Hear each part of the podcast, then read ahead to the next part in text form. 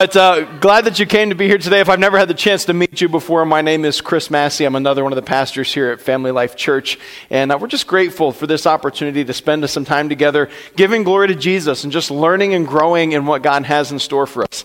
But how many of you are excited for Thanksgiving this week? Okay. About half the people in the room, which tells me the other half of you, you'll be the ones cooking. So that's usually the way that goes. There's like the people who are excited and the people who have to cook for it. Uh, but it, no, it's going to be a great week, and and it's a, a great time to celebrate. I, I get that, you know, maybe in some of your family gatherings, there may be people that stress you out. Um, if not, you might be that person for them. I, I don't know. But uh, we're, we're hoping that it's going to be a great week. But really just wanted to spend some time this week focusing on the concept of gratitude. How how can we grow in gratitude in our lives, having more gratitude inside of us? Because the measure of gratitude inside of us is the reality of Jesus inside of us. You know, that when we are grateful, when gratitude spills out of us, not just at Thanksgiving, I don't know about you, but my family a lot of times will go around the table, hey, what are you thankful for this year? What are you thankful for? And we get a myriad of answers, but we, we have so many reasons to be grateful every single day of our lives. And so I wanted to kind of look at gratitude this morning because it, it's something that they discussed that Paul wrote to the Thessalonian church about in First Thessalonians chapter five. And we're going to read this in just a second, verses sixteen to eighteen. But this it's this This command that is given on behalf of God, that it's like, okay, church, here's how you show gratitude. This is the level of importance that it has. So here's what it says here in verses sixteen to eighteen. Always be joyful, never stop praying, be thankful in all circumstances, for this is God's will for you who belong to Christ Jesus. Now, just as a quick poll in the room here, how many of you in here are always joyful? Uh-oh. All right, hold on. We got another one. We got another one. How many of you just never stop praying? Ooh. Okay, we got one more try. Here we go. How many of you are thankful in all circumstances? Let's bow our heads and pray. Here is this command. He says, you've got to always be joyful, never stop praying, be thankful in all circumstances. Why? Because this is God's will for you who belong to Christ Jesus. This is what's inside of you. Now, there are two words that stick out to me right here. They are always and never. Now, I always tell people when you're when you're dealing with relationships, the words always and never should not be used in conversation, right? He never takes out the garbage. Well, he probably does once in a blue moon, so you can't say never. Or or she always goes to here and always does it. And, and so it can really start to mess up conversation relationally when we use these words. But these are the words that are used in order for us to be set up on this, this platform for gratitude. He says you've got to always be joyful and never stop praying. These are absolutes, things that you must do and that there can be no excuse to not do them. And and one of the things I, I love about the, the way we look at Scripture is that sometimes we think to ourselves that what God is saying is just a suggestion, right? It's like, you know what, hey, Lord, thank you for your advice. That's really kind of you. I appreciate that input, but we're going to go a different direction, okay? But here's the reality. He tells us to be joyful, to be prayerful, to be thankful. And so here's my question for you. Do you believe that you can choose to be joyful, prayerful, and thankful? What do you think? Can you choose that? How many of you believe that? You can choose that. How many of you believe it's a choice within you to look at any situation and say, I decide to be joyful, prayerful, and thankful? Yes? Okay, then here's the other side of that coin for you. Because if you're not choosing these things, here's what you are choosing. To be miserable, worried, and whiny. Just saying. This is the reality, right? If if we are looking at this from the standpoint of making a choice, and if, and if, if we're being told in the Bible to choose to be prayerful, to choose to be joyful, to choose to be thankful, then the opposite of that has to be true, that there have to be places in our lives where if we're not choosing these things, that to some extent we're embracing being miserable, worried, and whiny. These are the opposites, right? If I'm joyful, right, there's gonna every situation is okay. The opposite of that, I'd be miserable. If you're not a person of prayer, you might be tempted to worry about everything. And if you're not going around showing and expressing gratitude, there's a good chance that you're probably complaining. They're polar opposites from each other. So Here's my question. If we all agree and we all believe that what you need to do is make the decision to be joyful, prayerful, and thankful, then how do you do it? Well, I have some advice for you. Here's the video of, of how we can just make that decision.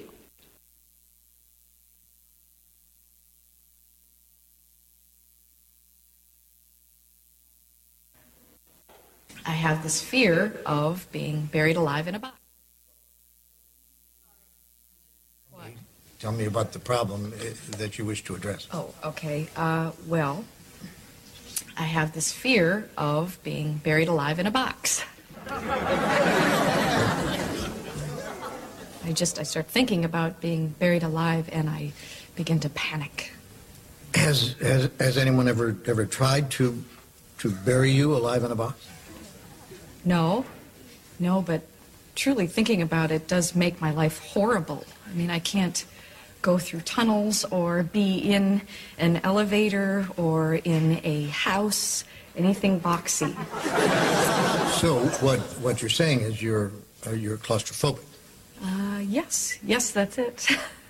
All right, well, uh, let's go, Catherine. I'm uh, I'm going to uh, say two words to you right now. I, I want you to listen to them very, very carefully. Then I want you to take them out of the office with you and incorporate them in into your life. Well, shall I uh, write them down? Well, it, if it makes you comfortable, it's just two words. Most we find most people can uh, can remember them. Okay. You ready? Yes. Okay. Here, here they are. Stop it! I'm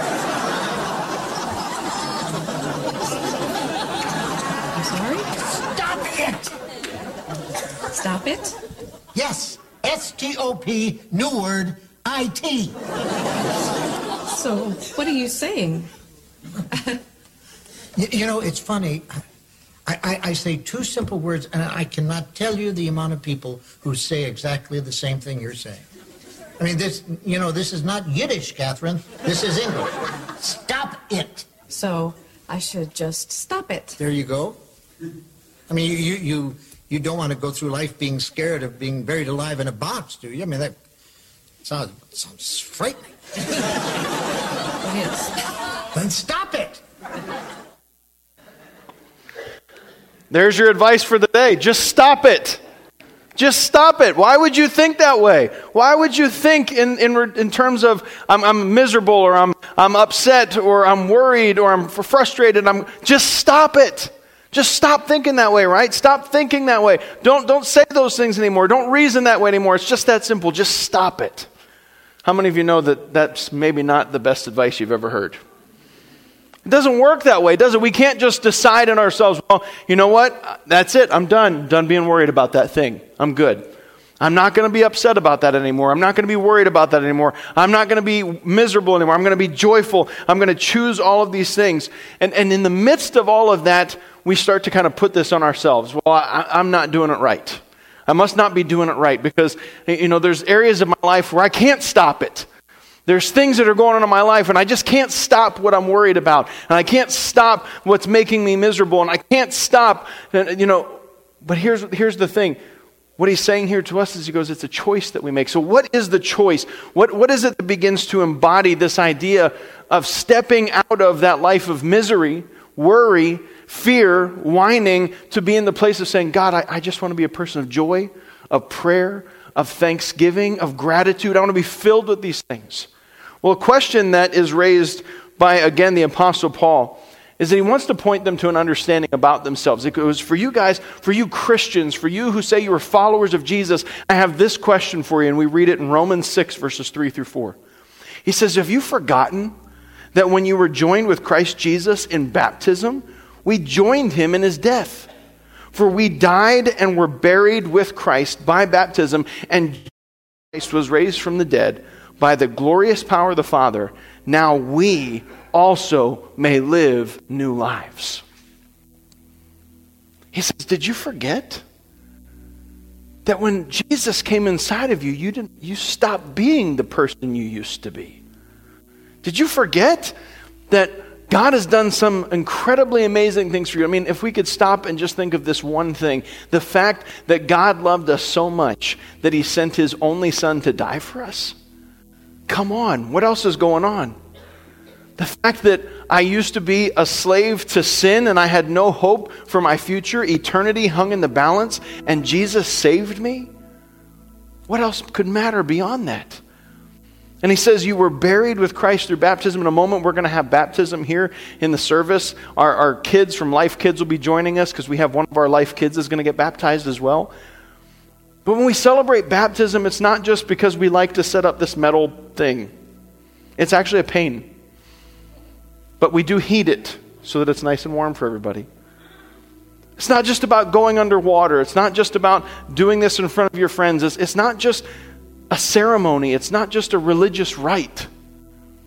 It's exactly what he says in these verses. He says, don't you realize that when you were baptized in Jesus, that the old part of you went down into a death like Christ. When you went under the water, and when you came back up, you were resurrected. You were different. You were changed. You were new. Everything inside of you was different. That, that old part of you that used to be constantly fearful or worried or afraid or angry or upset or, or whatever, the complaining parts, he goes, no, that's not part of you anymore, because what God has done in you is to give you joy, to make you a person of prayer, to make you a person of gratitude, filled with thanksgiving, not just in the last week of November. But he said to be filled with thanksgiving every day of our lives. And here's why. Because gratitude is the reality of Jesus in me. When I have Jesus in my heart, when you have Jesus inside of you, it changes the way that you look at life. It changes the way you process things that you're going through. Because I'm not just going to worry about it, I'm going to pray about it. I'm not going to allow it to rob me of my joy. Now, now let's be clear here. There's a big difference between being joyful and being happy. There are things that make me unhappy, okay? But they never steal my joy. There are things that I would be tempted to complain about. God, I'm not going to complain. I'm going to be thankful. I'm going to be grateful. After this service this morning, my family and I are climbing into our Suburban, and we are driving to Kansas City, Missouri. Can I tell you? I don't have to tell you, you know.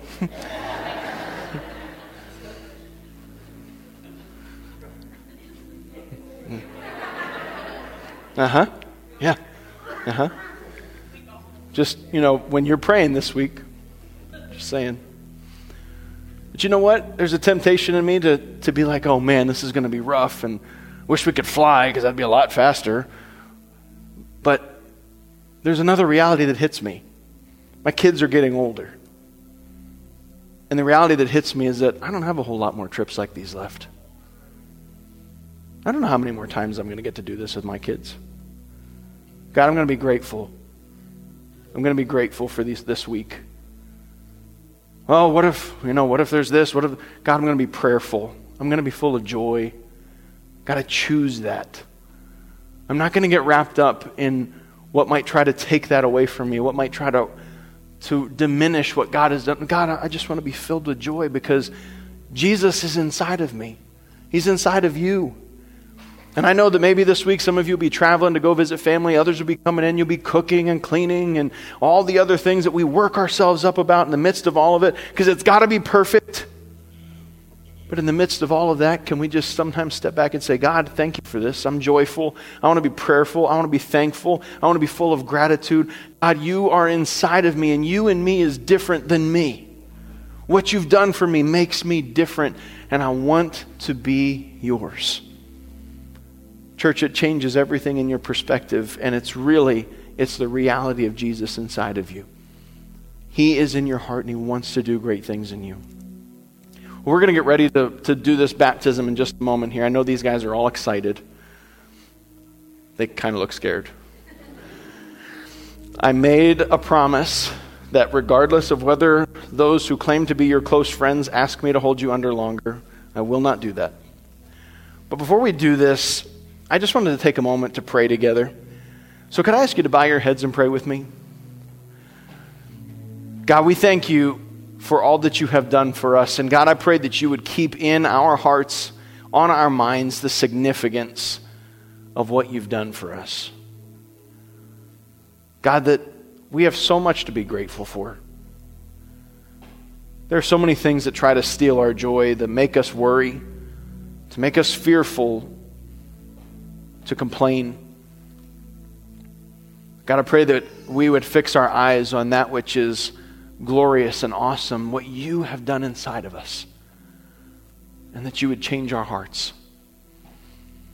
As we're in prayer this morning, I just want to ask you, maybe you're here this morning and you're in this place in your own life and you're like, you know what? I sometimes I can be miserable and worried or fearful. I complain, and, and I really want to make the decision to embrace what God wants for me. I want to be a person of joy. I want to be a person of prayer. I want to be a person of gratitude. I want that in my life. If that's you, can I just ask you to slip up a hand so I can pray for you this morning? Thank you. Yeah, many hands across the room. Thank you.